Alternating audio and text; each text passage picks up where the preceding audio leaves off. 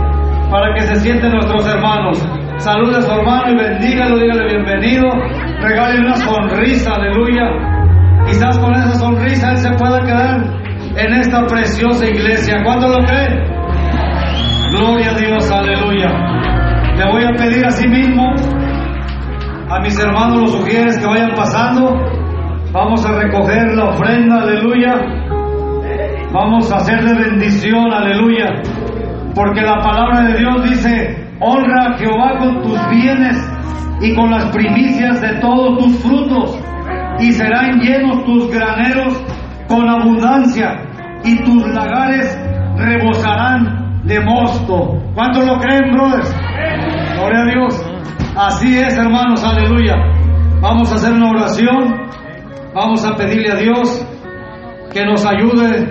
Nos acaba de dar una semana de trabajo, una semana de bendición y aquí estamos agradecidos. Gracias Padre Santo, en el nombre de Jesús, te doy las gracias por esta ofrenda que trae tu pueblo, un pueblo agradecido, un pueblo que te da, que sabe dar con agradecimiento, con amor, Padre Santo. Bendice su hogar, bendice sus finanzas, bendice su familia, guárdalos en el trabajo, guárdalos donde quiera que vayan, Padre. En el nombre de Jesús, bendice esta ofrenda, Padre mío, que tu pueblo te da con agradecimiento y con amor. En el nombre de Jesús, bendice esta preciosa ofrenda que es para ti, Padre mío. En el nombre de Jesús, en el nombre de Jesús. Gracias, Padre Santo. Aleluya.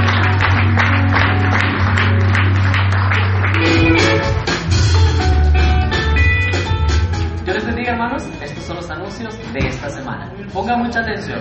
Nuestro primer anuncio es que este miércoles el Ministerio de los Jóvenes los quiere invitar a una noche de película. La cita es a las 7 de la noche aquí en las instalaciones de la iglesia. Venga, acompáñenos a mirar esta película. Nuestro siguiente anuncio es de que este 20 y 21 de octubre se estará llevando aquí en las instalaciones de la iglesia una conferencia de damas. Así que todas las damas están invitadas a esta conferencia. El costo es de 25 dólares. Amén. Esto es por los dos días. Viernes inicia a las 7 de la noche y el sábado inicia a las 12 de la tarde para terminar a las 5 de la tarde. Y también, hermanos, ahí en la entrada le entregaron un separador como este. Usted lo va a mirar, le va a dar vuelta a su separador y dice escoger y anotar a sus cinco amigos. Cuando usted anote esos cinco amigos, usted va a orar por ellos y va a dedicar un día de ayuno por ellos. Amén. Para que ellos puedan asistir a este día del amigo. En este día estará con nosotros el ex iracundo, Gustavo Lima.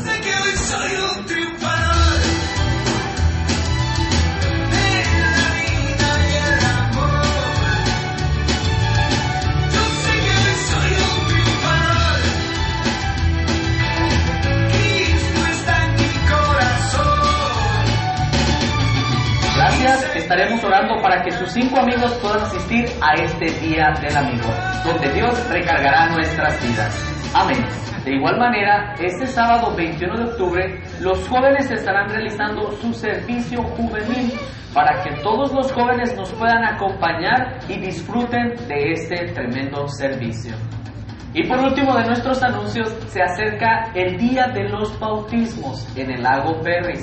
La fecha es este 28 de octubre. Espero y hermanos ya estemos preparados para esta gran fiesta, donde iremos todos a compartir con nuestros hermanos a esas aguas bautismales, donde su nombre será escrito en el libro de la vida. Gracias, estos son los anuncios de esta semana. Dios le bendiga. Amén. Gloria a Dios, aleluya. Gracias por esos anuncios, aleluya. También, hermanos, hay otro anuncio. Si alguien está interesado en tomar clases de bautismo por las series que se están dando de la segunda venida de nuestro Señor Jesucristo, que ha sido una serie de bendición para todos nosotros. ¿Cuántos dicen amén? Es una serie de bendición la segunda venida de nuestro Señor Jesucristo. A haber clases de bautismo. Los sugieres tienen una hoja. Si alguien quiere entrar a las clases de bautismo, levanten la mano. Levanten la mano si alguien quiere entrar. Todavía hay oportunidad para las clases de bautismo. Si alguien quiere una hojita, pídeselo a los sugieres. Los sugieres las traen. Acá están dos, dos varones a este lado. Gloria a Dios. Gloria a Dios. Hay una nueva oportunidad, hermanos, para las clases de bautismo. Aleluya. ¿Cuántos están gozando? Tengo el gusto de presentar también al grupo Embajada. Goces, hermanos, con el grupo Embajada. Aleluya.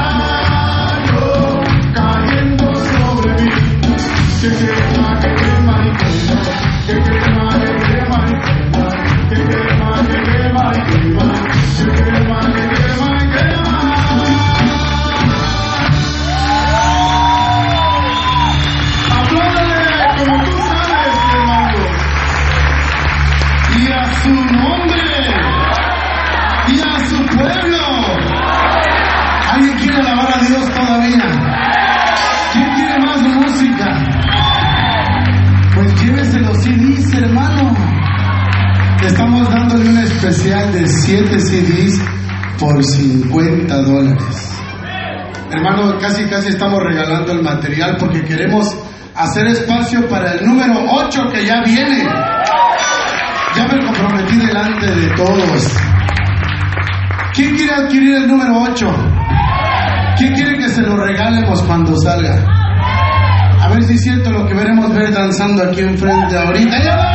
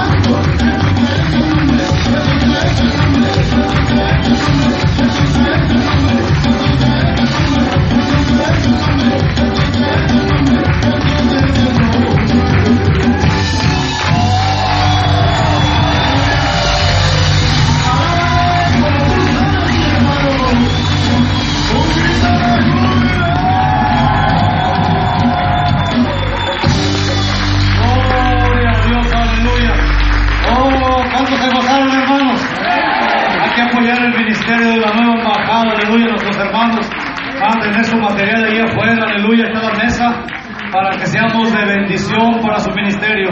Dios los bendiga, hermanos, que Dios los siga usando grandemente, así como los usa. Denle un aplauso al Señor Jesucristo, aleluya. Gracias, Señor, te damos, Padre mío, aleluya. Gracias, Señor, aleluya. Ahorita me acaban de informar, hermanos, que lo que estaba anunciando del- de las clases de bautismo va a ser para las personas que quieran agarrar las clases. Va a ser un solo día, el sábado, desde las 9 de la mañana hasta la 1 de la tarde. Si a alguien le interesa, está interesado por las clases de bautismo, pídele a los sugieres una hojita de estas para que la llenen y sean entregadas allá sea al hermano Juan o al hermano Martín Márquez. ¿Cuántos dicen gloria a Dios? Así con ese mismo gozo como estábamos danzando, vamos a ponernos de pie, vamos a orar por los diezmos. Si alguien trae su sobre de diezmo, aleluya, pase aquí adelante, vamos a estar orando por los diezmos en estos momentos, aleluya. Gracias te damos, Señor, por tu pueblo, que da con amor y con alegría, Señor Jesús, porque usted ama y bendice a todo aquel que da con alegría, Padre Santo. Vamos a orar, hermanos. Gloria a Dios. Sigan pasando. Vamos a hacer una oración por las finanzas de la iglesia. Vamos a orar. Gracias, Padre Santo. En el nombre de Jesús te damos las gracias, Padre mío, por tu pueblo que diezma, Señor, con un corazón de obediencia, Padre mío, un corazón agradecido, porque usted nos da la salud, nos da la vida, nos da nuestra familia, Padre, nuestro trabajo, todo es tuyo, Padre mío, y de lo que usted nos da, Padre Santo, de eso le damos, oh Dios de la gloria, por amor, con obediencia, Padre. Aquí está tu pueblo, aquí están tus hijos, que dan con un corazón agradecido. Bendice sus hogares, bendice a sus hijos, bendice su alacena, Padre mío, sus pertenencias, sus carros, sus casas. Guárdalo, Señor, en el hueco de tu mano y su salud, que es lo más importante, y la salud de toda su familia. En el poderoso nombre de mi Señor Jesucristo, te damos las gracias, Señor. Bendice a tu pueblo. Aleluya. Dáselo más fuerte que el Rey de Reyes y Señor de Señores, el Señor de nuestro corazón, Padre mío. Gracias te damos, Padre.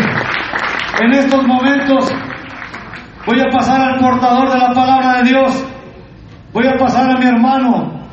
Es un privilegio para mí anunciar a mi hermano Hernando Caicedo, aleluya. Hermano Caicedo, ¿qué le decimos a nuestro hermano Caicedo? Que nos predique, aleluya, que nos enseñe. Gloria a Dios.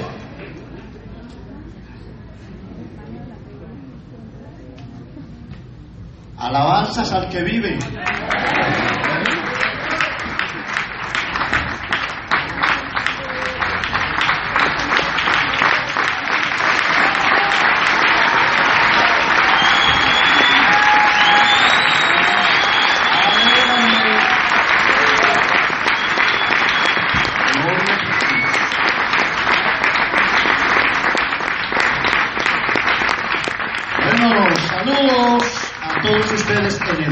Nombre del Señor Jesucristo.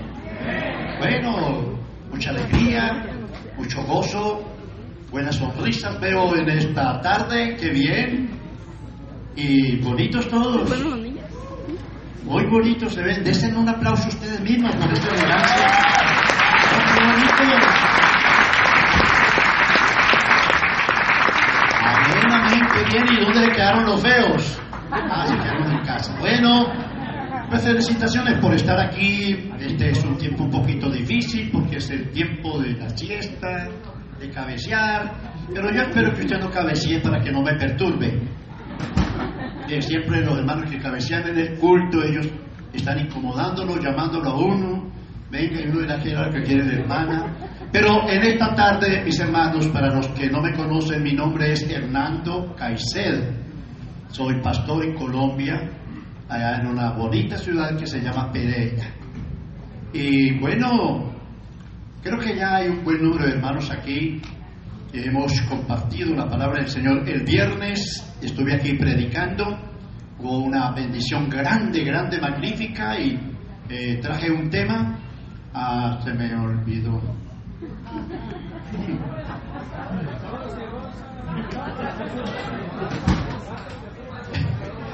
¿Cómo es? Ayuden, uno viejito ya se le olvida todo. Ah, pecadores que se gozan y santos que sufren. Pero ese fue el comienzo, pero termina el mensaje, santos que gozan, pecadores que se van al infierno.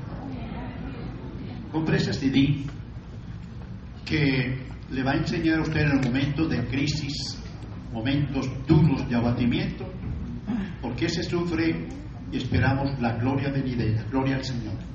Bueno, mis hermanos, en la mañana, qué tremenda bendición, a mediodía, bastante gente tuvimos también y sobre todo la presencia del Señor como en esta tarde, gloria al Señor. Aquí de regreso, para los que no saben, pues soy casado. Y gracias al Señor estoy aquí con mi querida esposa. Este 26 de este mes, si le interesa, cumplimos 48 años de casados.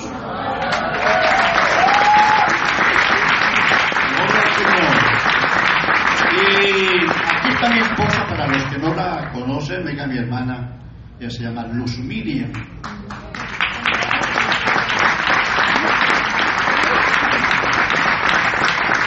Estaba diciéndole a los hermanos que dos clases de lotería me dio el Señor. Me dio la loto de la salvación, premio mayor, y luego me dio una genial y buena esposa.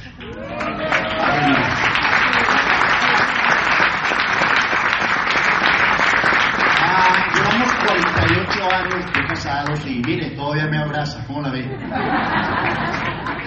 Vivimos una vida muy rica, muy buena, tenemos seis hijos, sirven al Señor, tengo un hijo que es pastor, tengo otros que son músicos, cantantes, sirviéndole al Señor Dios Todopoderoso y siempre deseosos de ponerle dinámica y gozo a este ministerio y vamos para adelante en el nombre del Señor.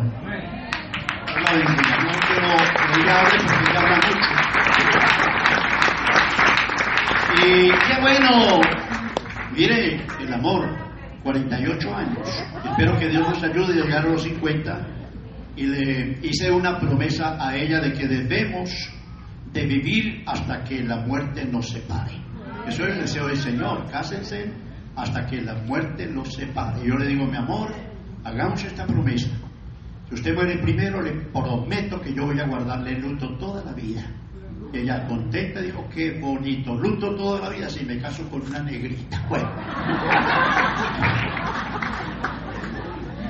Amén, amén, gloria a Dios. Bueno, el colombiano siempre tenemos una chispa para estar lanzando algunas bromas, algunos chistes, pero son buenos, lo, lo agarran en el aire. Bueno, mis hermanos queridos, aquí me han dado unos unas boletitas donde vamos a dar la bienvenida a algunas personas. Steven Cepeda. Steven. Ah, qué bien. Gracias, Steven, por estar aquí con nosotros. Qué bien. Y Rebeca Cepeda. ¿Está por ahí? Ah, qué bien, una nena. Muy bien. Gracias a Dios. Silvia Cepeda. Hola familia qué bien, gracias a Dios. Y David no se queda atrás, David Cepeda, qué bueno, gloria a Dios, aleluya. Gracias al Señor Jesús, amén. Gracias a Dios. Muy bien, antes de iniciar, siempre acostumbro a ser agradecido, a darle gracias porque aquí hay mucha gente que me conoce, mucha gente que ha estado en predicaciones mías. Siempre aquí acostumbran al predicador regalarle una ofrenda. Yo quiero agradecer íntimamente a todos ustedes por ese cariño. Y quiero decirle que en Colombia, en la iglesia donde soy pastor, hay muchos hermanos agradecidos orando por los pastores y los hermanos que envían su ofrenda. Allí, aparte de que nosotros pagamos nuestros pasajes y de regreso, allí compartimos comprando comida, ropa, lo que podamos con toda la iglesia. Y es una bendición. Así de que muchas gracias, hermanos. Dios me les bendiga y recuerde algo de Mateo 10, 42. Jesús dijo, de cierto, de cierto digo, que cualquiera que diere a uno de estos pequeñitos un vaso de agua fría, de cierto, de cierto digo, no pierde su recompensa. Un vaso de agua fría. Gloria al Señor. Gracias mis hermanos, Dios me los bendiga, los guarde. Y vamos ahora sí a sentarnos a la mesa del Señor para participar del pan de vida. Amén. Vámonos a Apocalipsis, el capítulo 6. En Apocalipsis es el último libro de la Biblia, digo esto para los nuevos. El último libro de la Biblia se llama Apocalipsis, es una palabra griega que, significa descorrer un velo.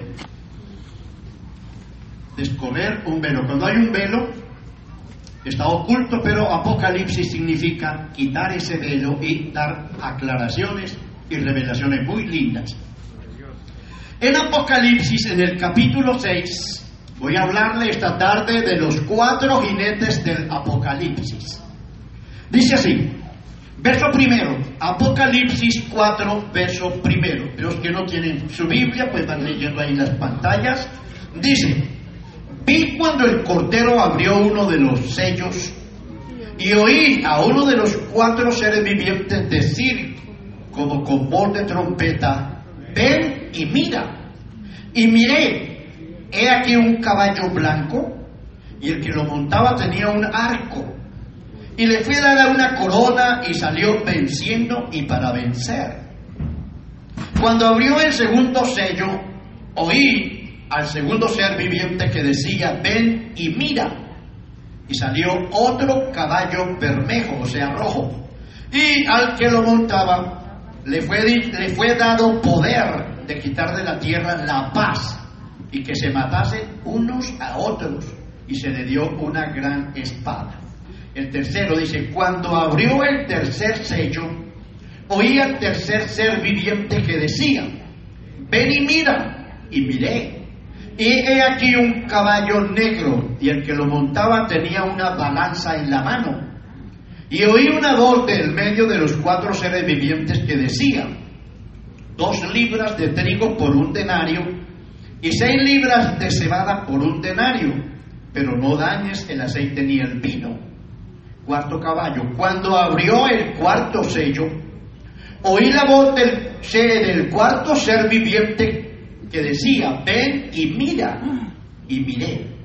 He aquí un caballo amarillo, y el que lo montaba tenía por nombre muerte, y el Hades, que es sepulcro, el sepulcro le seguía. Y le fue dada potestad sobre la cuarta parte de la tierra para matar con espada, con hambre, con mortandad y con las fieras de la tierra. Amén, amén. Quiero que hagamos una oración. Tenga la bondad de cerrar sus ojitos. Haga esta sencilla oración. Dice, Señor Jesús, Señor Jesús, gracias por traerme en esta tarde a la casa de oración. Señor, abra los ojos del entendimiento. Dame sabiduría, dame conocimiento y permite que su palabra me alimente, su palabra me nutra, su palabra conforte la fe. Y de aquí, Señor, podamos regresar alimentados mediante el pan de vida, su buena palabra. Te lo pedimos en el nombre de nuestro Señor y Salvador Jesucristo. Amén, amén. Gloria a Dios. Pueden sentarse, amados. Bueno, hermanos, ah, ustedes han venido recibiendo estos domingos una serie hermosísima, que es una serie acerca de la venida de nuestro Señor Jesús, en otras palabras, el arrebatamiento de la iglesia. Es una serie importantísima porque quiero explicar que en la profecía y en el reloj de Dios lo que sigue es el arrebatamiento de la iglesia. El mundo está preocupado por el anticristo, por la gran tribulación, por aquella gran bestia del capítulo 13, pero lo que a continuación sigue en el reloj de Dios es el arrebatamiento de la iglesia. Ese es el evento que estamos esperando. Después vendrán otros, otras cosas, pero estamos interesados en que ustedes conozcan algo sobre el arrebatamiento y sobre todo quiénes son los que pueden irse en el arrebatamiento de la iglesia, que es la segunda venida de Cristo por la iglesia. Segunda venida de Cristo por la iglesia. Aleluya al Señor. Bueno, como el Señor no nos dejó a nosotros fechas, no sabemos ni el día ni sabemos la hora, porque el Señor en su inteligencia dijo, yo no puedo dar fechas. Porque qué bueno sería tener una fecha, ¿no? Exacta de su venida. Ay, si él dijera, bueno, voy a venir en el año 2017, septiembre 11. Ay, ¿qué haría la gente hasta el día 10 de septiembre? ¿Qué creen ustedes que haría el 10? Hasta ahí nos pararíamos en la cabeza. Haríamos y vamos a deshacer, porque como es el 11, hasta el 10 podemos hacer esto, podemos hacer aquello y vivimos una vida chévere, porque es el 11 que viene, entonces que el 11 me preparo. Por eso el Señor no nos dio a nosotros fechas. Pero a la iglesia el Señor le ha dejado señales. Es a la iglesia. El mundo no entiende esto, pero a la iglesia le ha dado señales para que esté a la expectativa, esté pendiente con sus ojos arriba y entendiendo que lo que está pasando a la redondez de la tierra indica que algo maravilloso va a suceder y es que la novia de Cristo será levantada, será arrebatada para, como, como dice el canto, para vivir con el Señor allá, más allá del sol, en el mismo cielo. Por eso en el Evangelio de San Mateo, en el capítulo 24, versículo 3, San Mateo capítulo 24, versículo 3, mire lo que los discípulos le preguntan al Señor y lo que Él contesta como señales. Dice 24, 3, estando Él sentado en el monte de los olivos, los discípulos se le acercaron aparte diciendo, dinos, ¿Cuándo serán estas cosas? ¿Y qué señal habrá de tu venida y del fin del siglo? Respondiendo Jesús les dijo, mirad que nadie os engañe, porque vendrán muchos en mi nombre diciendo, yo soy el Cristo, y a muchos se engañarán. No sé si recuerdan, hace poco se levantó un puertorriqueño, Miranda, no sé si lo recuerdan, diciendo que él era Cristo que vino por segunda vez. Oiga, y fue capaz de arrastrar multitud de gente haciéndose poner el 666 en las manos y tatuándose el 6666, diciéndole que todo el que tuviera ese sello podría calificar, cuando es lo contrario. Y así este hombre, señor Miranda, engañó a muchos y muchos detrás de él. Se salieron de las iglesias muchos hermanos siguiendo un hombre que decía que era Jesucristo. Le dio un cáncer y se murió. Pero engañó a muchos. Por eso hay que tener cuidado. Y saber de verdad cuál es el Cristo que va a venir. ¿Fue el Cristo que murió en el Calvario?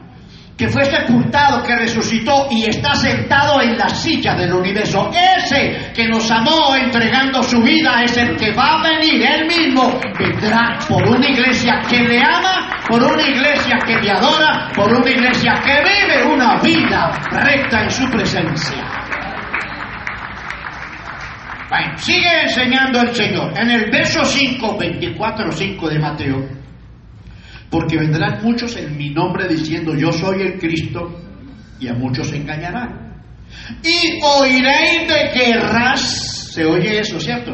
Rumores de guerras y rumores, oiréis de guerras y rumores de guerras. Oiga eso, oiréis de guerras y rumores de guerra.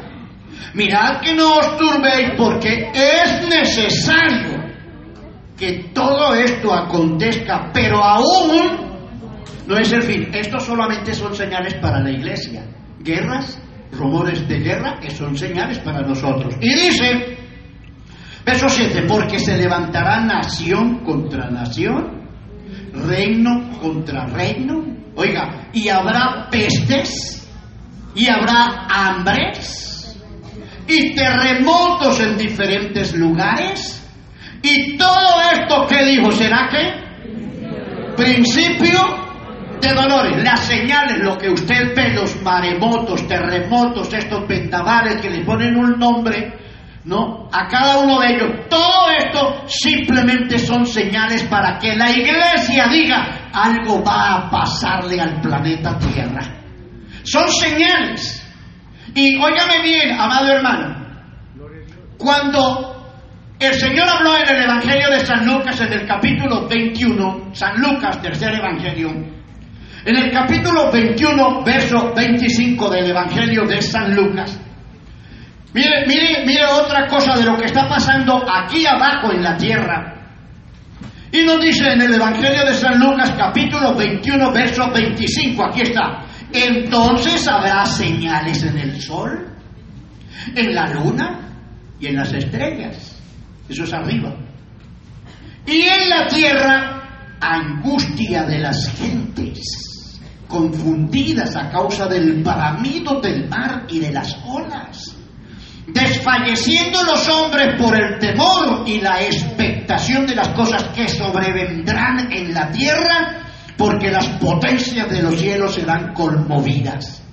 Entonces verán al Hijo del Hombre que vendrá en una nube con poder y gran gloria. Cuando estas cosas comiencen a suceder, erguíos y levantad vuestra cabeza, porque vuestra redención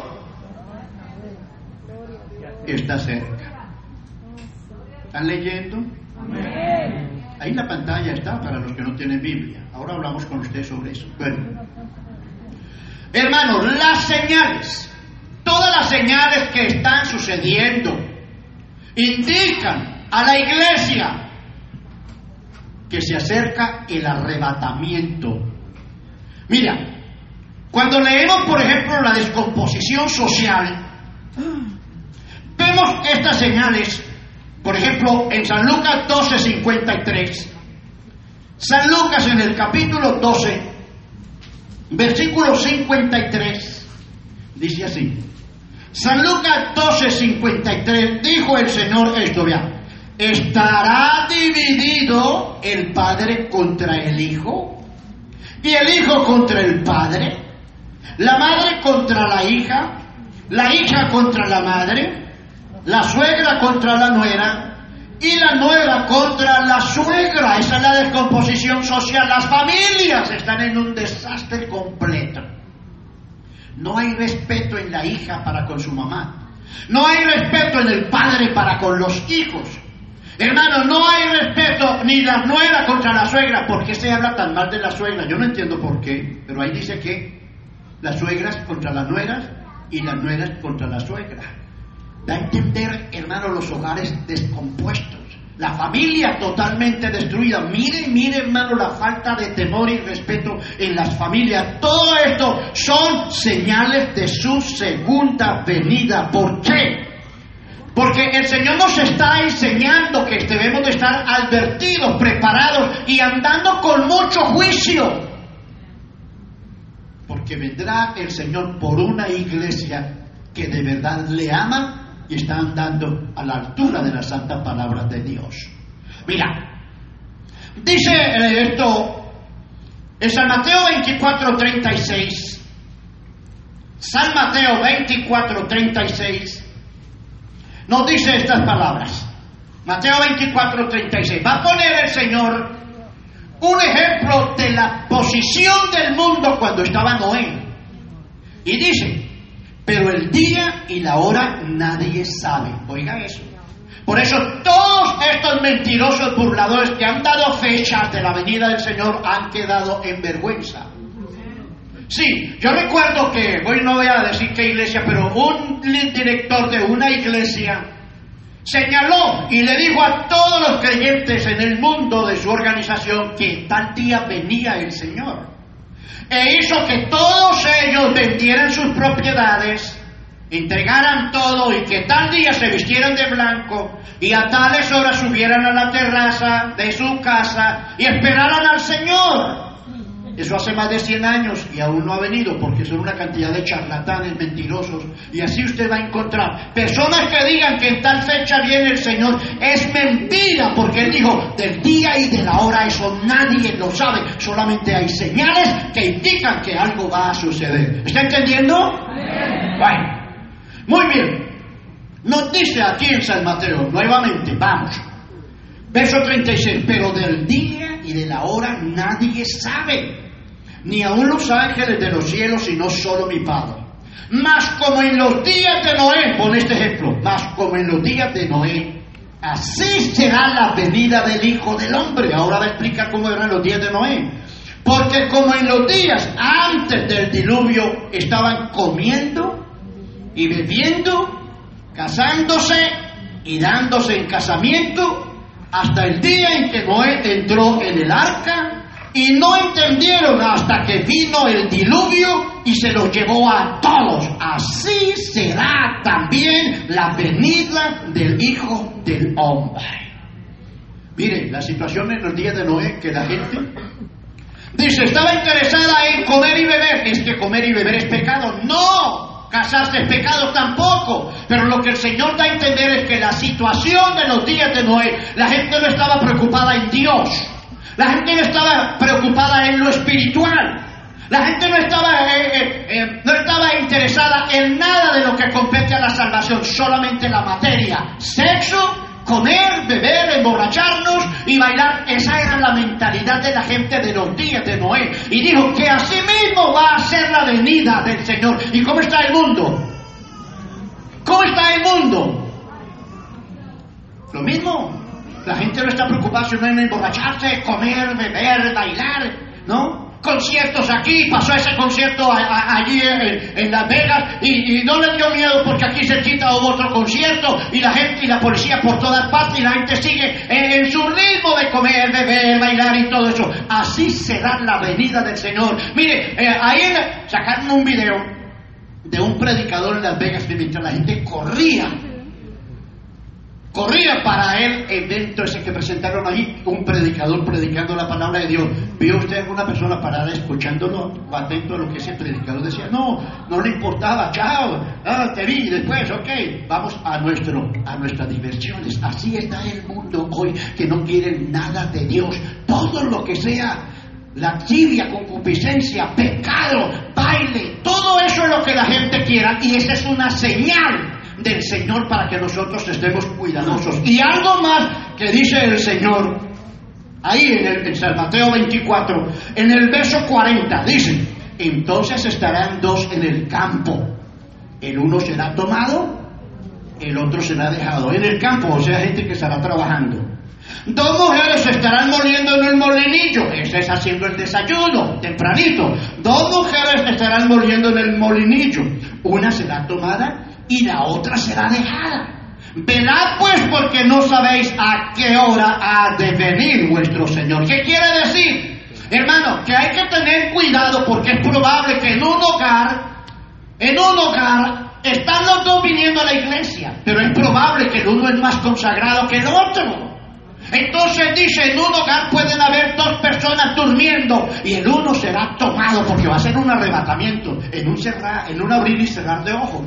El uno será tomado y el otro será dejado. Usted sabe el susto tan terrible que se lleva el hombre, se lleva el hombre cuando se acostaron con su esposa y amaneció y no está. ¿Dónde está? María.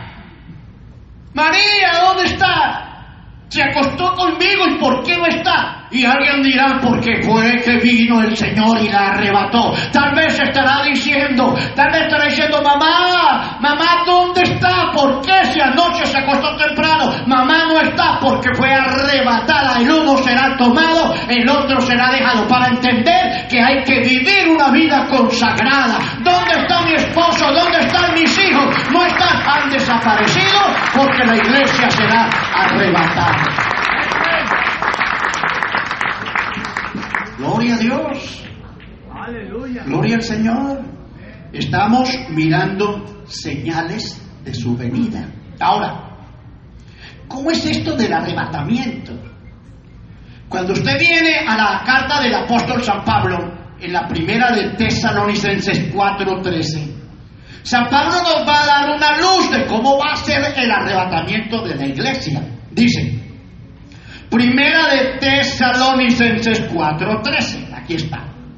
Dice así, tampoco queremos, hermanos, que ignoréis acerca de los que duermen, para que no os entristezcáis como los otros que no tienen esperanza. Cuando habla de los que duermen, habla de los que mueren en Jesucristo, en la iglesia, cristianos.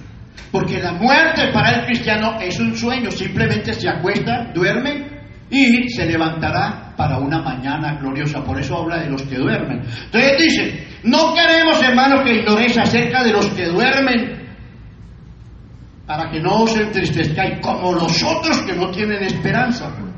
Porque si creemos que Jesús murió y resucitó, claro, nosotros creemos eso.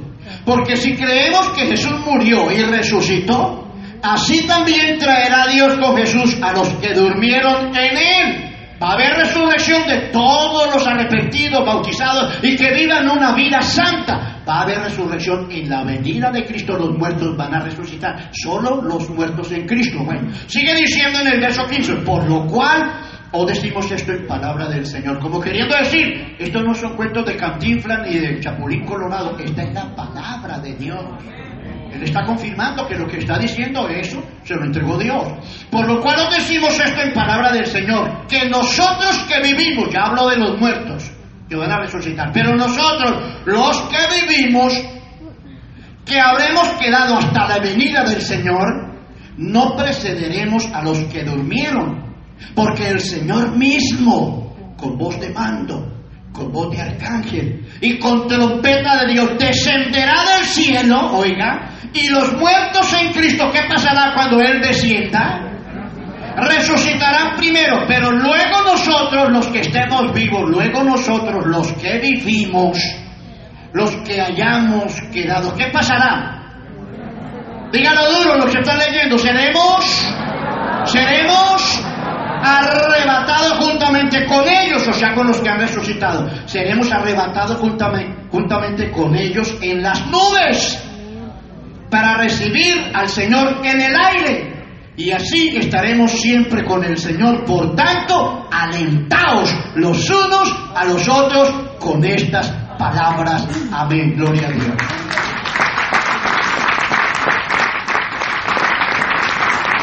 El arrebatamiento va a ser en un cerrar, en un abrir y cerrar de ojos instantáneo. Cuando el Señor aparezca, vendrá hasta las nubes, dice ahí.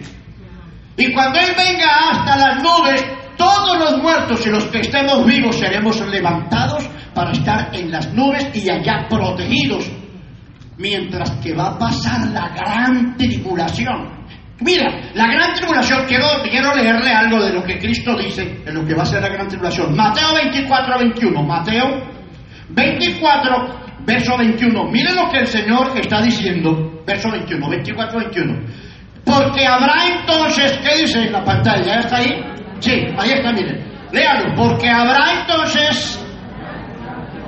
Fuerte, fuerte, fuerte, léalo. Porque habrá entonces gran tribulación.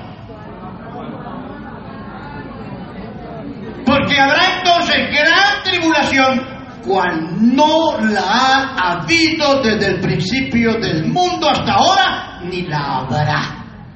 ¿Sabe qué es la gran tribulación? Porque la iglesia tiene que pasar por pruebas, tribulaciones, angustias, dificultades. Pero la gran tribulación, dijo el Señor, eso no lo ha habido ni al principio ni la volverá a ver.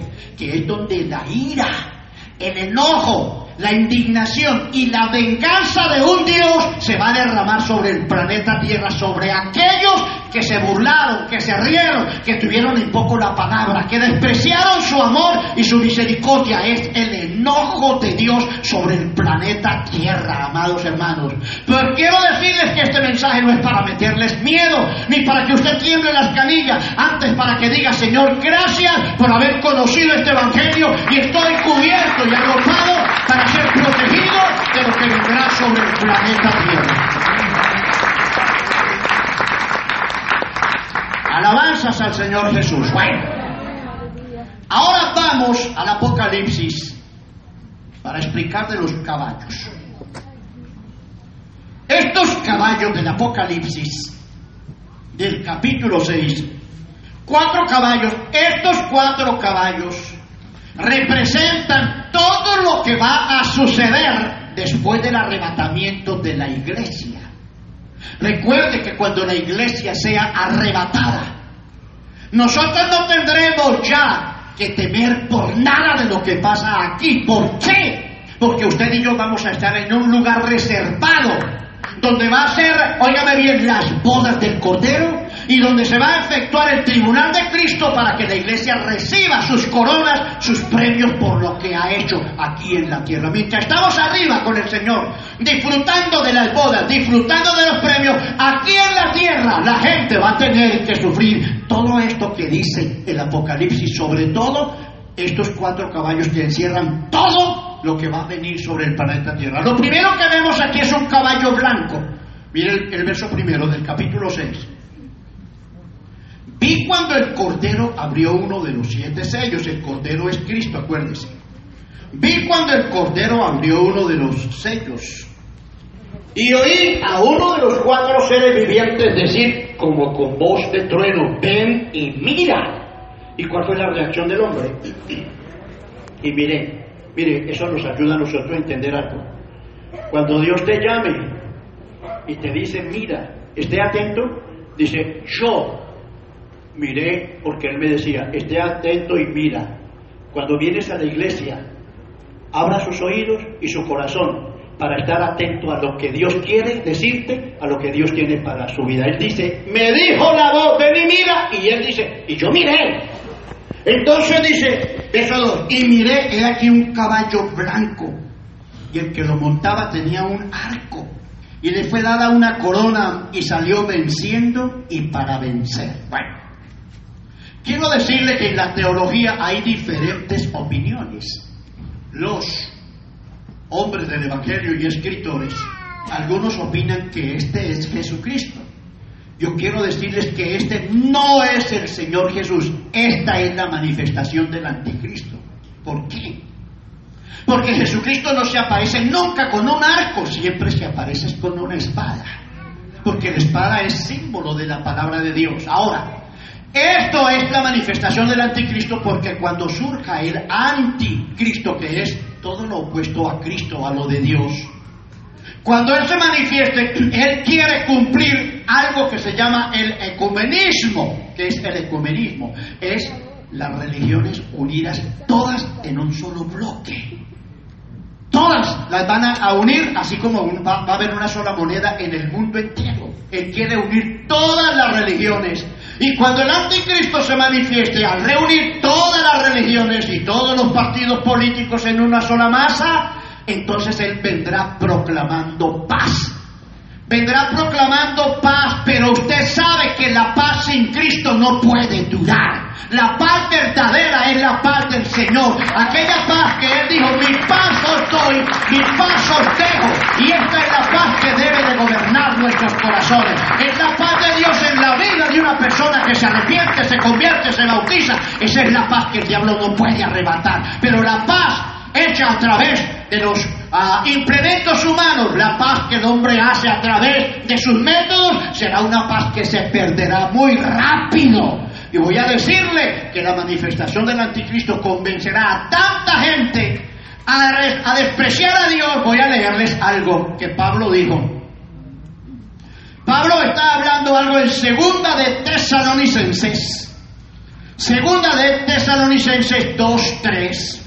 Sé que para muchos es un problema lo que estoy haciendo porque de pronto algunos no conocen mucho la escritura, pero mira, le va a hacer bendición si compra el CD. ¿Por qué? Porque usted al comprar el CD se va a sentar, apaga su TV y con su Biblia en mano va a hacer lo de la oveja. Aquí en el culto tragamos entero. ¿Qué quiere decir? Usted aquí está comiendo el mensaje, pero usted no está. ¿Sí me entiende? Usted aquí está tragando entero lo que hace la oveja. La oveja tiene como cuatro o cinco estómagos y entonces ella llega y coge una mata de pasto, por aquí otras hierbas y por aquí, y va llenando los estómagos. Cuando están llenos los estómagos, ella se, se echa por ahí, debajo de un árbol y comienza a rumiar, o sea, a sacar todo eso que está blandito y comienza con las muelas a triturarlo para echarlo a otro estómago donde se le convierte en leche, se le convierte en carne y se le convierte en fortaleza y comida para, para, el, bebé, para el chiquito. ¿Sí me entendió eso? Así nosotros, mire, yo le ruego, compre esto, cómprelo para que usted este estudio se siente, usted pueda a través de este estudio leer, leer, leer y entender algo que muy difícil lo enseñan en las iglesias. Es un privilegio lo que el pastor suyo está haciendo aquí, de enseñarles esta doctrina. Esto se llama doctrina. Ahora, voy a mostrarles lo que Pablo dice, cómo va a ser la manifestación del anticristo. El anticristo será un imperio poderoso, donde Satanás tomará parte total de dirigir mentes y corazones y el dirigente. El dirigente será dirigido netamente por el diablo. Mira, aquí está. Primera de Tesalonicenses en el capítulo 2, nos dice así, alabanzas al Señor. Es, segunda, segunda de Tesalonicenses 2, verso 3. Segunda, Tesalonicenses 2, 3, dice, nadie os engañe en ninguna manera, porque no vendrá sin que antes venga la apostasía y se manifieste el hombre de pecado el hijo de perdición. Mire cómo considera Pablo ese movimiento del anticristo, apostasía, que es apostatar y renegar de la fe. Venga la apostasía, se manifieste el hombre de pecado, el hijo de perdición, dice, el cual se opone y se levanta contra todo lo que se llama Dios y es o es objeto de culto el anticristo suspenderá todos los cultos, todas las Biblias, todo lo que se llama Dios y usted ve que eso ya está generando en Estados Unidos. ¿Cómo fue que los colonos vinieron a Estados Unidos? Ustedes deben de conocer esa historia. Fueron gentes que vinieron de dónde? Claro, los ingleses que vinieron trayendo el Evangelio. Ellos no traían otra cosa más sino el Evangelio. Y la constitución de Estados Unidos se fijó toda en la Biblia. Lo que pasa es que con las generaciones han venido quitando y cambiando la cosa. Pero la nación de Estados Unidos, su constitución, era pegada a la Biblia, la palabra de Dios. De ahí que el mundo entero venía a la constitución de América del Norte para poder coger su constitución. Pero hermano, ah, ¿cómo hacía Estados Unidos? En las iglesias se oraba. Antes de empezar la clase de los niños de la escuela, se oraba. Se oraba cuando el parlamento iba a empezar. Se oraba cuando se iba a comer. Había Biblia en todos los lugares, hoteles y, y- y- y en todos los lugares habían Biblias, se hablaba de Dios. Hoy se dice en las emisoras, no hable, no diga Dios.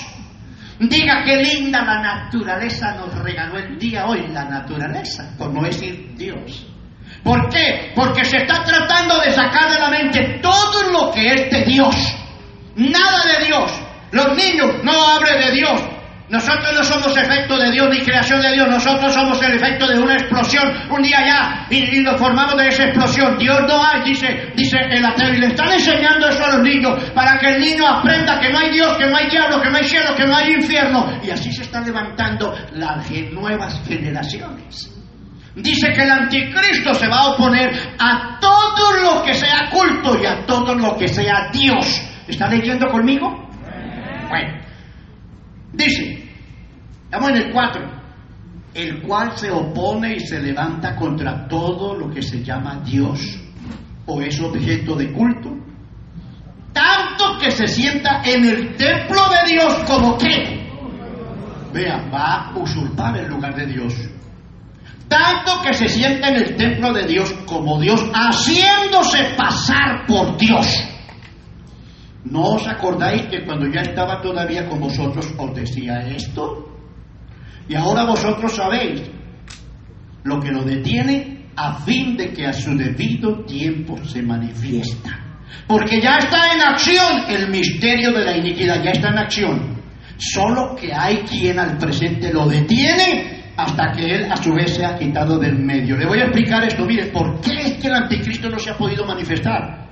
Porque hay algo que está deteniendo que esa infección en el mundo avance en la iglesia mediante el Espíritu Santo. El Espíritu Santo que está en la iglesia es lo que impide que se manifieste porque nosotros estamos orando, estamos predicando la palabra, estamos diciendo que Dios es bello, que en Él está la paz, que en Él está la transformación. Y entonces hay una barrera.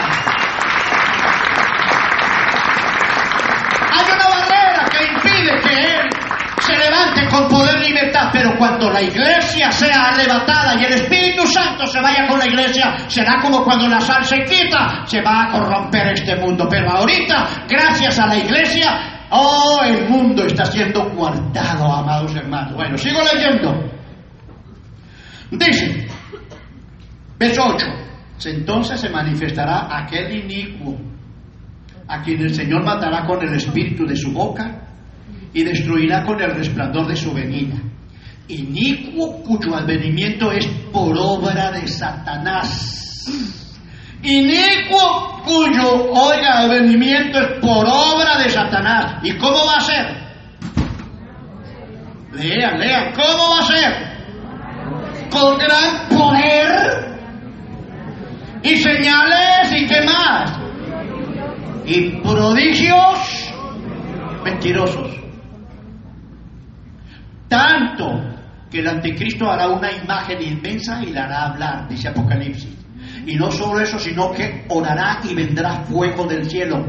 Y hará grandes prodigios y milagros de tal manera que dirán, este es el Mesías, este de verdad es el Cristo, y lo seguirán, pero dicen que todas esas, todos esos milagros y todas esas acciones que va a hacer será por operación del diablo, dice la palabra del Señor. Y dice, hermano, ah, verso 9, inicuo cuyo advenimiento es por obra de Satanás, con gran poder y señales y prodigios mentirosos y con todo engaño de iniquidad para los que se pierden, no para la iglesia, para los que se van a condenar, para los que se pierden por cuanto no recibieron el amor de la verdad para ser salvos, Por eso Dios les envía un poder engañoso para que crean la mentira, a fin de que sean condenados todos los que no creyeron a la verdad, sino que se complacieron. ¿Qué dice?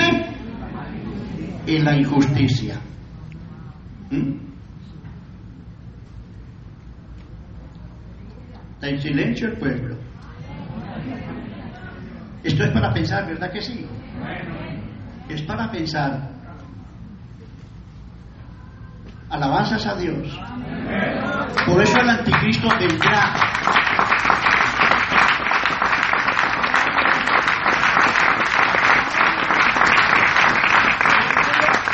Hablando de paz, pero cuando tú lees la palabra de Dios, cuando tú lees la palabra del Señor, mira lo que dice el apóstol San Pablo. Ahí mismo en primera de Tesalonicenses 5, verso primero, primera de Tesalonicenses 5.1, pero acerca de los tiempos y de las ocasiones, no tenéis necesidad, hermanos, de que yo os escriba, porque vosotros sabéis perfectamente que el día del Señor vendrá así como ladrón en la noche. Que cuando digan qué, que cuando digan paz y seguridad, entonces vendrá sobre ellos destrucción repentina, como los dolores a la mujer encinta, y no escapará.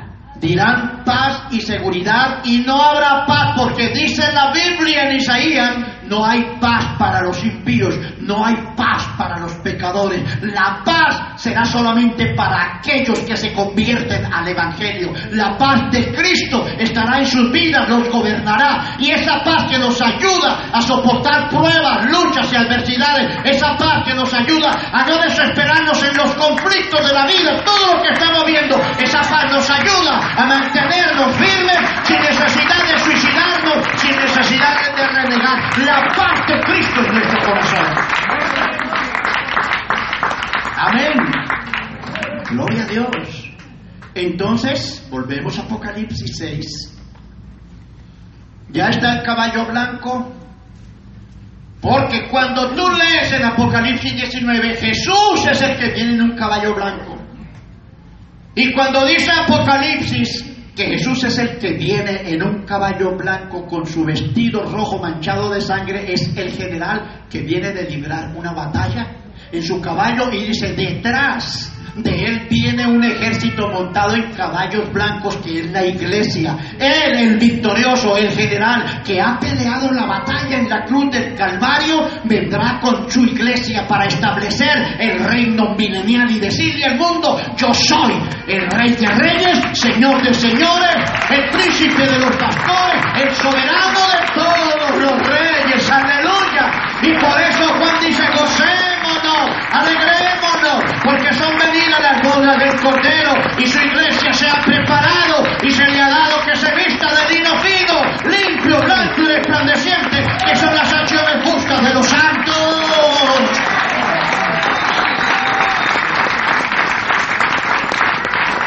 Amén. Amén. Bueno, entonces viene el primer caballo blanco, que es una paz ficticia y una paz frustrada en el mundo, porque mire el segundo caballo. El segundo caballo está en el verso 3 del capítulo 6 de Apocalipsis. Cuando abrió el segundo sello, oí al segundo ser viviente que decía, ven y mira. Y salió otro caballo, bermejo, o sea, un rojo. Y al que lo montaba le fue dado poder. ¿Qué dice? ¿De qué? A ver, vea. Le fue dado poder de qué? De quitar de la tierra qué?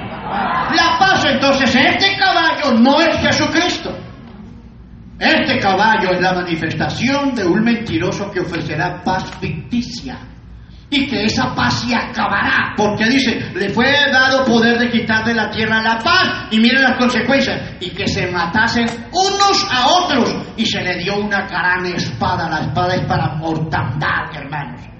Entonces lo que va a suceder. Primero, un anticristo que ofrecerá a través de prodigios, milagros y señales diabólicas, le ofrecerá la paz al mundo, pero pronto esa paz terminará. Y luego después de eso viene otro caballo, que es el de esos cinco, el tercer caballo. Cuando abrió el tercer sello, oí al tercer ser viviente que decía, ven y mira, y miré. He aquí un caballo negro. Y el que lo montaba tenía una balanza en la mano. ¿Conocen las balanzas? ¿Se acuerdan de balanzas allá en México y en nuestros países? Para pesar una libra de, de arroz, la carne, etcétera, un balanzón. Dice que ese tercero traía una balanza. Y ese traía una balanza en la mano y oí una voz del medio de los cuatro seres vivientes que decía, dos libras de trigo por un denario, seis libras de cebada por un denario, pero no dañes el aceite ni el vino. Esto quiere decir que vendrá una escasez de comida tan aterradora que con el diario que se gana una persona solamente comprará unas dos libras de cebada, dice, dando a entender, hermanos, que las guerras, porque hermano, la gente dice, pastor, pero es que siempre han habido guerras, claro que sí, pero las guerras antiguas nunca superan a las guerras actuales. Usted sabe lo que sucedería si este señor de la China del Norte enviara uno de esos aparaticos que tiene, satélites, y lo envían teledirigidos, que si lo quieren enviar a Nueva York o a Los Ángeles, exacto, vendría para convertir en polvo una ciudad. Las guerras hoy son así, termonucleares, armas terribles, peligrosas. ¿Usted sabe lo que tiene Estados Unidos y todas estas naciones tienen armas mortíferas, terribles? Hermano, y cuando todas estas guerras comiencen a suceder, entonces, ¿qué será del planeta Tierra? Habrá escasez, porque los jóvenes se irán a la guerra, los campos quedarán vacíos y ya no habrá nada de producto, habrá mucha hambre, porque el Señor dijo eso, que habrá mucha hambre. Entonces sigue otro caballo y dice, el cuarto caballo en el verso 7, cuando abrió el cuarto sello, oí la voz del cuarto ser viviente que decía, mira, ven y mira, y miré un caballo amarillo. El que lo montaba tenía por nombre muerte y el sepulcro lo seguía. Claro, muertos por todas partes, de tal manera que el sepulcro abierto para recibir millones de personas que van a morir. Miren lo que dice la Biblia. Muerte, el Hades le seguía, y le fue dada potestad sobre la cuarta parte de la tierra, millones. Millones de los siete mil millones que tenemos en el mundo morirán, millones. La cuarta parte de la tierra, dice, le dio potestad para matar con espada. Miren las guerras que van a haber. Con hambre, con mortandad y con las fieras de la tierra porque aún hasta los animales más mansos se volverán fieros para matar al hombre y poder comer. ¿De cuál es el orden? Primero la manifestación del anticristo. Luego, después de la manifestación del anticristo, las tremendas guerras que se van a desatar al planeta Tierra. Después de esas guerras vendrá una hambruna, hambre, porque no habrá cultivo ni quien los cultive. Y después de eso, ¿qué viene? Pues una mortandad, epidemia, no hay que comer. No hay que comer, dice la palabra del Señor, de tal manera que morirán de hambre, de pestilencias. Y habrá, claro, la gente por robar en la casa, por robar en los almacenes, habrá mortandad tremenda. Esa será la suerte del mundo. Pero yo quiero decirle que esto no nos meta miedo a nosotros. Esto va a suceder después de que usted y yo, que estamos viviendo en santidad, volamos para estar con el Señor de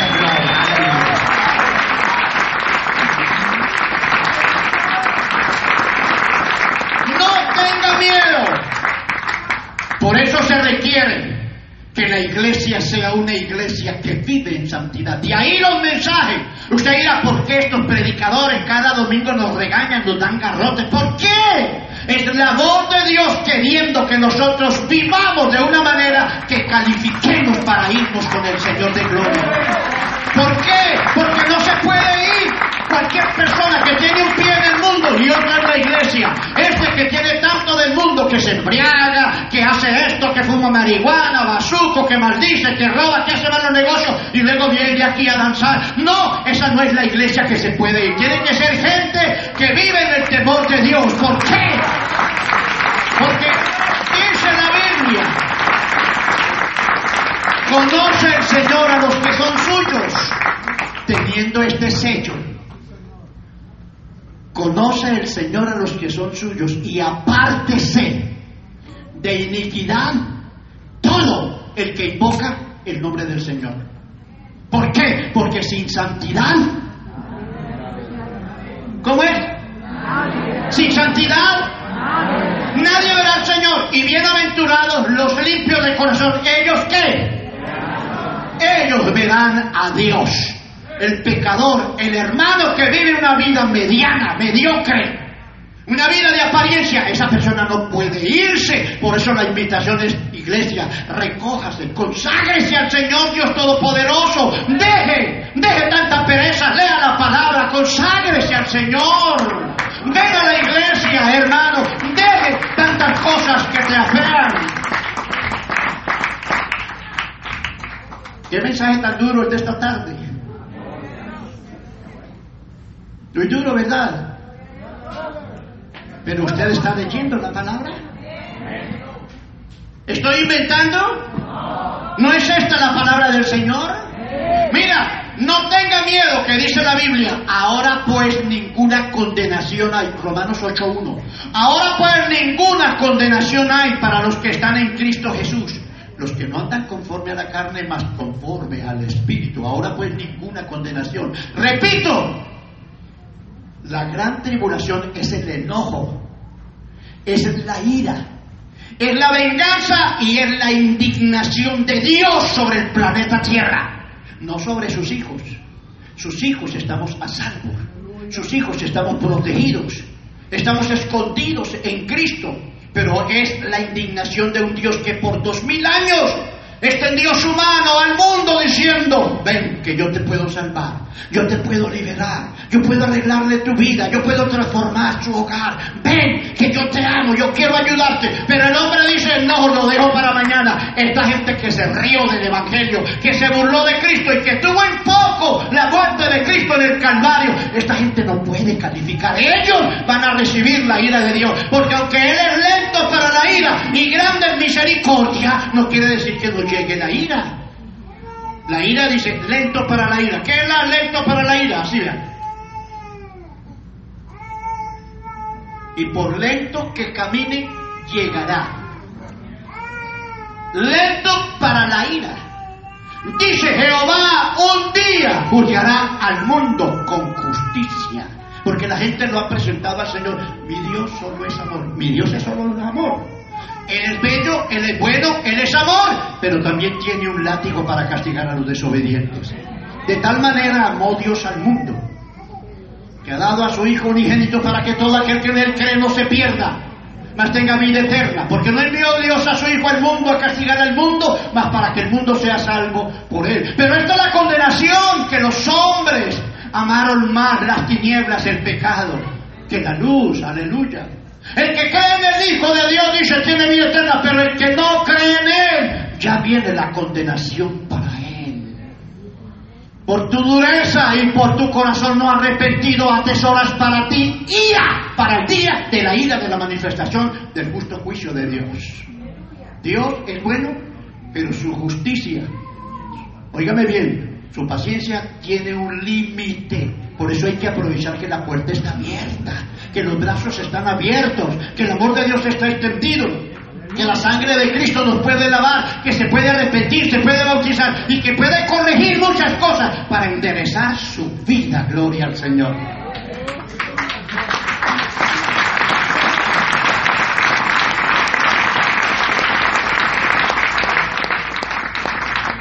Quiero mostrar algo aquí de Colosenses, el capítulo 3. En Colosenses capítulo 3, verso 1. Qué problema tanta buscadera de Biblia, ¿cierto? Qué aburrido ese pastoraje. Colosenses 3.1 dice, si si habéis pues resucitado con Cristo, atención a quién le está hablando. A los que han resucitado. ¿Cuáles son los que han resucitado? La gente que se bautiza. La gente que muere al mundo, que muere al pecado, que muere a todas esas bagatelas. Esa gente ha muerto al mundo y hemos resucitado para una vida nueva. Entonces dice, si ustedes de verdad han resucitado con Cristo, buscar las cosas de arriba, donde está Cristo sentado a la diestra de Dios. Primero nos ordena buscarlo de arriba. Por eso la insistencia en la oración. Felicito a los hermanos que aquí estamos a las 5 de la mañana orando. Aquí usted encuentra gente en la mañana, mujeres y hombres, clamando a Dios, mientras otros roncan plácidamente, rico, y a las 10 se van levantando llenos de lagañas. Ok, it's not my problem. It's your problem. Pero necesitamos pensar más en lo de arriba, doblar más las rodillas, clamar más al Señor, pedirle fortaleza, sabiduría. Porque es una bendición orar, porque cuando tú oras, tú te conectas con el dinamo de la vida, con el poder, con el río de arriba. Usted va a Dios y le conversa, y cuando usted lee la Biblia, Dios te habla. Dios te habla cuando usted lee la Biblia. ¿Y sabe qué tristeza me da?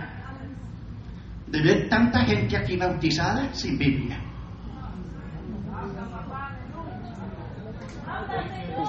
Y no me mire feo. Que da tristeza de gente bautizada que se vienen al culto sin Biblia. Y como hamburguesos. Pero no tienen cómo comprar una Biblia. ¿Ah? Hermano, la Biblia es el arma. La Biblia es la palabra viva, que es espíritu y es verdad. La palabra es el pan que nutre la fe. ¿Con qué limpiará el joven su camino?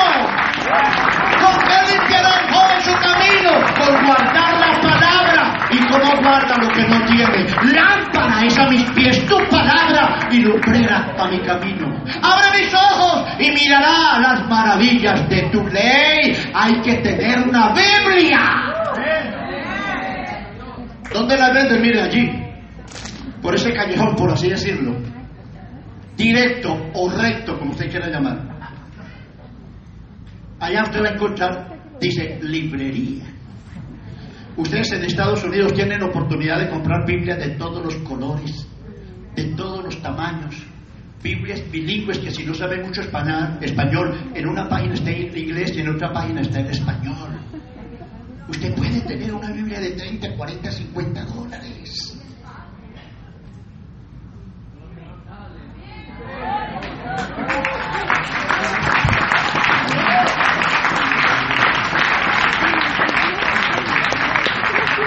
Hermano, estaba hablando con una señora que hace 15 días va a otra iglesia y no sabe ni siquiera buscar dónde están los libros, mucho menos, mucho menos leer. ¿Qué gente es esta que está en una iglesia? No sabe leer la palabra y no sabe ni dónde está el Evangelio de San Mateo.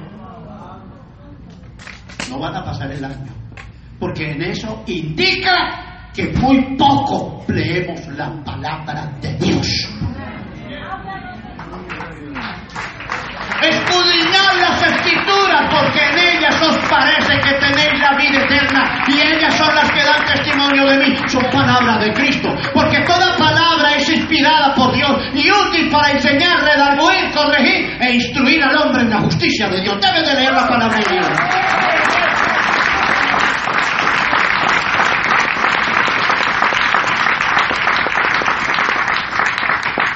¿Cuántos aman al Señor? A ver, ¿cuántos? No, no, no, poquitos. ¿Cuántos aman al Señor? Mira, a Cristo no lo convence eso. Amén. Él dijo, si me amáis, guardad mis mandamientos. ¿Mm? ¿Qué aplauso tan raquítico ese?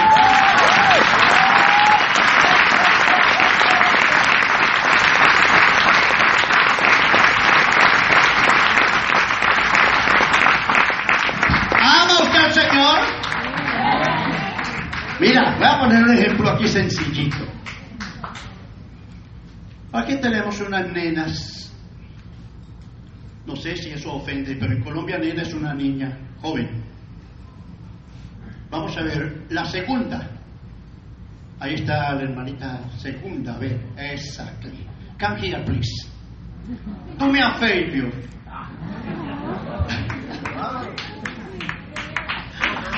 Okay, thank you very much. Bien, me va a ayudar, por favor. ¿Cómo es su nombre? Ok, tiene un nombre americano. Mira, ayúdeme. Supongamos que tú tienes un novio en Europa. Él tiene un novio en España, por así decirlo. Lo quiere mucho. Espera que él venga con los euros. Porque se van a casar, van a comprar su casa, casa. Euros. Mucho más valor que el dólar. Ok. Pongámosle que él se llama Hernando. Así a manera de ejemplo. Entonces, como usted lo quiere, usted abre el buzón de los, del correo y te llegan varias correspondencias. Aquí te llega una carta que es de la suegra, la mamá del muchacho Hernando. No lea todavía cuánto le dice.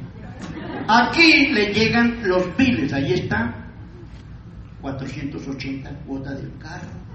Uy, paga, esto es un Toyota, ¿cierto? Le viene la de la luz, etcétera, recibe eso. Esta es una amiguita suya que quiere mucho, que vive en New York, le escribió. Ay, qué bueno. Pero esta es la carta del muchacho Hernando. No olvide el nombre yo. Hernando.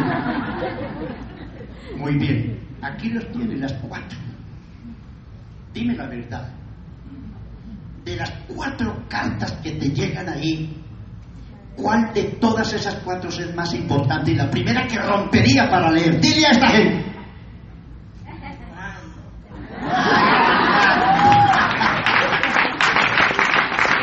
¿Por qué Hernando? Aleluya, I love you, him. aleluya. Thank you, God bless you. ¡Claro! Es lo primero que rompería la carta de- del baby, del, del, del novio. Usted lo que tiene que hacer, lo primero que hay que hacer cuando levantamos, que pedimos un cafecito, como en Colombia. Usted lo primero habla la palabra, lea la palabra de Dios, por favor. Por favor, esto no es un regalo, es una enseñanza. Es un consejo, no venga más a la iglesia sin Biblia. Y yo quiero que la hermana de la librería esté atenta porque sé que esta gente es obediente, se van a comprar una Biblia y no van a ir a comer ahorita ninguna hamburguesa ni nada de esa basura. Oh, perdón. Que McDonald's no me escuche. Mis hermanos queridos, preparémonos. Acerquémonos más al Señor. Busquemos más del Señor la oración. Mire, por aquí, hace, aquí cerca hay muchos hermanos que en 15, 20 minutos pudieran estar aquí orando. Martes, miércoles, jueves, viernes. El sábado es de 6 a 8.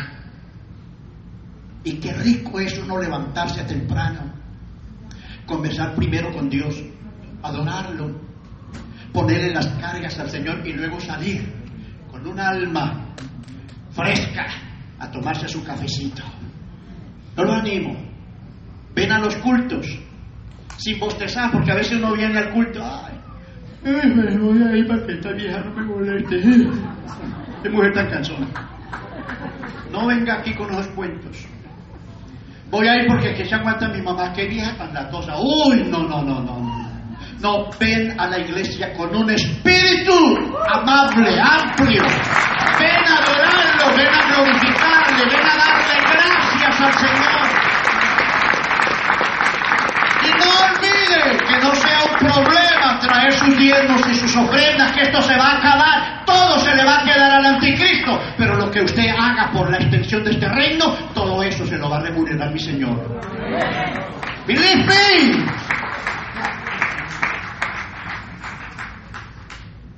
Créanlo. Dice, si pues habéis resucitado con Cristo, estoy en Colosenses 3. Buscad las cosas de arriba donde está Cristo sentado a la diestra de Dios. Poned la mira en las cosas de arriba, no en la de la tierra, porque habéis muerto y vuestra vida está escondida con Cristo en Dios. Escondidos. Nosotros estamos escondidos en el Señor, pase lo que pase vengan lo que venga, oigan lo que oiga que le va a pasar al planeta Tierra, usted escóndase en Cristo, porque el que habita al abrigo del Altísimo morará con la sombra del Impotente. Y aunque un ejército acampe contra mí, mi corazón no temerá, porque Jehová es mi luz, Jehová es mi luz, Jehová es mi defensa, Jehová es mi pastor. ¡Aleluya! ¡Aleluya! ¡Arriba ese aplauso! ¡Arriba, arriba, arriba ese aplauso! ¡Arriba ese aplauso para papá Dios! ¡Arriba, gente!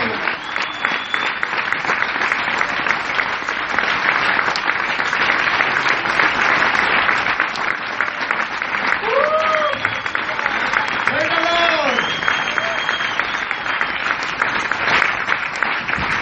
¡Mira!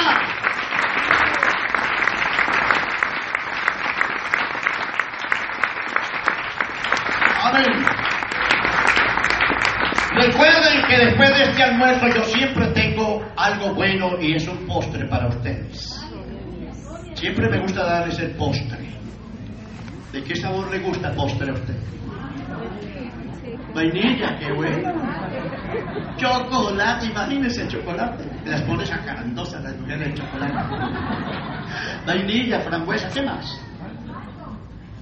Bueno, tómenlo de tutti frutti para no pelear. En Isaías, con esto terminamos. En el capítulo 26 de Isaías, verso 20, hay una profecía. Porque recuerde que este mensaje no es para que usted tenga miedo, sino para que se consagre. Se meta más en Dios, métase bien con Cristo el Señor y estaremos seguros en Cristo. En sus manos, dijo mis ovejas, nadie las arrebatará de mi mano. Aquí está, mire, Isaías en el capítulo 26. El versículo 20 hay una profecía que dice así. Anda, pueblo mío, entra en tus aposentos. ¿Eh? ¿Recuerdan? Que dijo el Señor, en la casa de mi Padre muchas moradas hay. Voy pues a preparar lugar para vosotros, para que donde yo estoy, vosotros también estéis.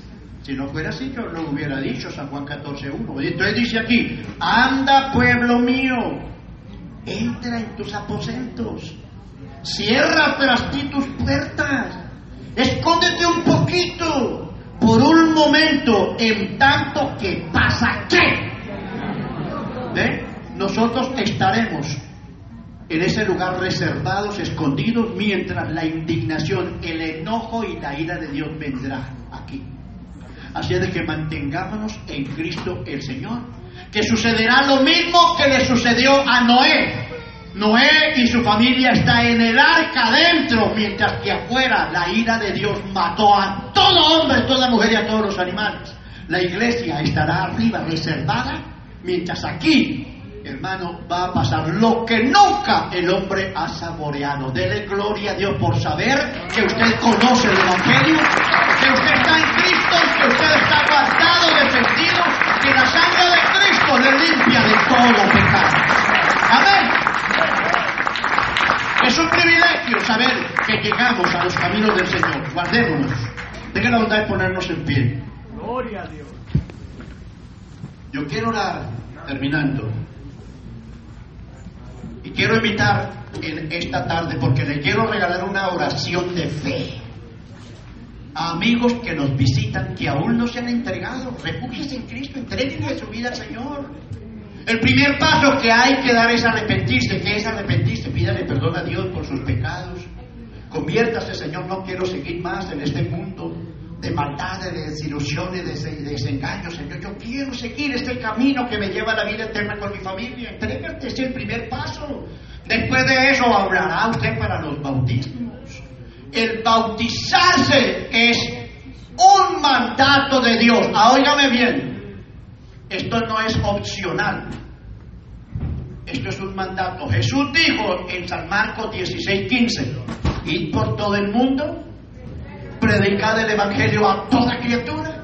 El que creyere y fuere bautizado, no oigo, el que creyere y fuere bautizado, el que creyere y fuere bautizado, mas el que no creyere, mas el que no creyere, es una orden. Bautizarse después de que usted se arrepienta, se convierta al Señor y arregle muchas situaciones, se bautiza y con el bautismo usted recibe un sello donde su nombre está ahí y su nombre es inscrito en el libro de los ciudadanos del cielo, en el libro de la vida. Voy a orar. Amigos que están aquí, que aún no se han arrepentido, han oído la predicación, han reflexionado y quieren entregarle su vida al Señor. En las manos de Cristo estaremos seguros, venga lo que venga. ¿Quién de ustedes valientemente dice, Señor, aquí estoy? Perdone mis pecados, ayúdame a seguir en el camino de la fe y Dios te va a ayudar porque te trajo aquí. Te trajo aquí para que usted sepa que hay una puerta abierta todavía y los brazos siguen extendidos para perdonarte y salvarte. ¿Cuántas de las personas que están aquí sin arrepentirse quieren hacerlo esta tarde? Le vamos a ayudar en oración. Levante su mano en alto, por favor. Las personas, Dios le bendiga, señora. Voy a orar por ti. Dios le bendiga. Dios le bendiga. Ven por acá. Levanta tus manos, vamos a orar. Mira acá, por favor. Un amigo, un joven, una señora, Dios le bendiga. Alguien que no se ha convertido, que no se ha arrepentido, que no se ha entregado, hágalo esta tarde. Mire, entregarle la vida al Señor es lo más dulce que hay. Yo llevo 55 años de haberme convertido al Evangelio y soy la persona más feliz. Soy la persona más alegre, más bendecida, hermanos, de saber que Él me rescató de ese mundo del alcohol, de, de vagabundería y me tiene como predicador del Evangelio. Amén, Dios le bendiga. Dios le bendiga. Qué bueno. Voy a orar por estas dos damas que están aquí. Hay otra persona valiente que quiere decirle, Señor, perdone mis pecados. Lávame con tu sangre. Quiero seguirte para ser librado de todo lo que vendrá. ¿Hay alguien más? ¿Hay alguien más que nos ha entregado? Dios le bendiga, señora. Qué bueno, vamos a orar también por ti. Dios le bendiga, qué bueno, Dios le bendiga, magnífico. Muy bueno, gracias al Señor. ¿Alguien más por acá? Amigo, señora, ¿que ¿por qué te detienes?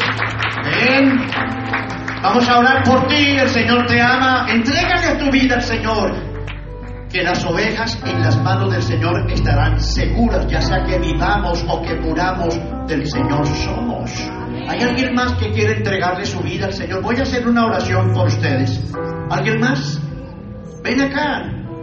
Ven, vamos a orar en el nombre del Señor. ¿Quién más? Tenemos aquí varias personas. Dios me les bendiga por ese acto de fe que ustedes están haciendo de seguir este lindo camino, camino que los llevará a la vida eterna. ¿Alguien más desea valientemente entregarse al Señor? Levante su mano, quiero orar por ti en el nombre del Señor. ¿Quién más?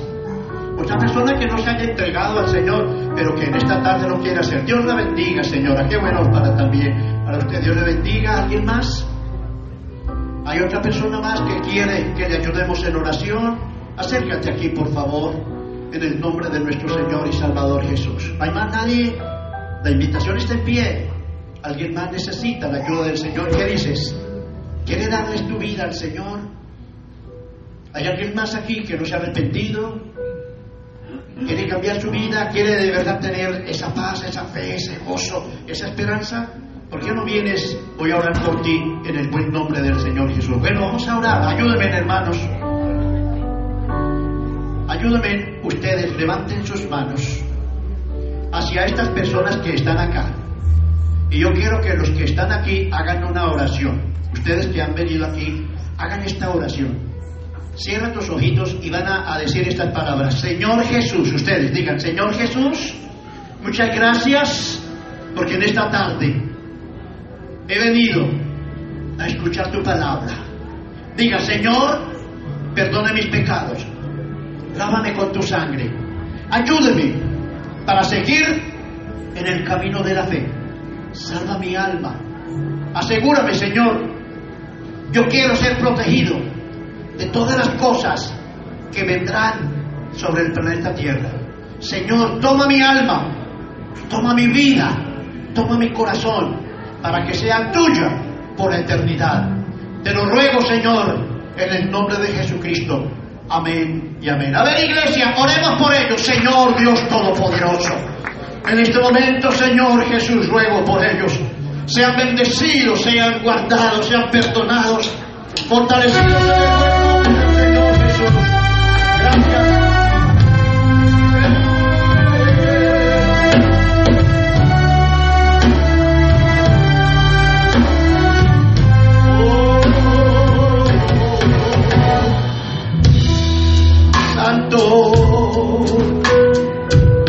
Gracias a Dios por estas almas, lávalas con tu sangre, fortaleceles en la prueba, en la adversidad, ayúdeles a continuar adelante, Señor.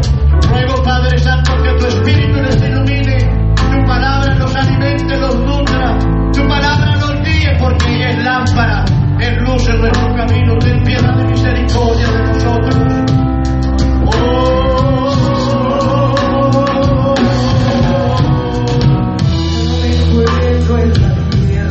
estoy separado.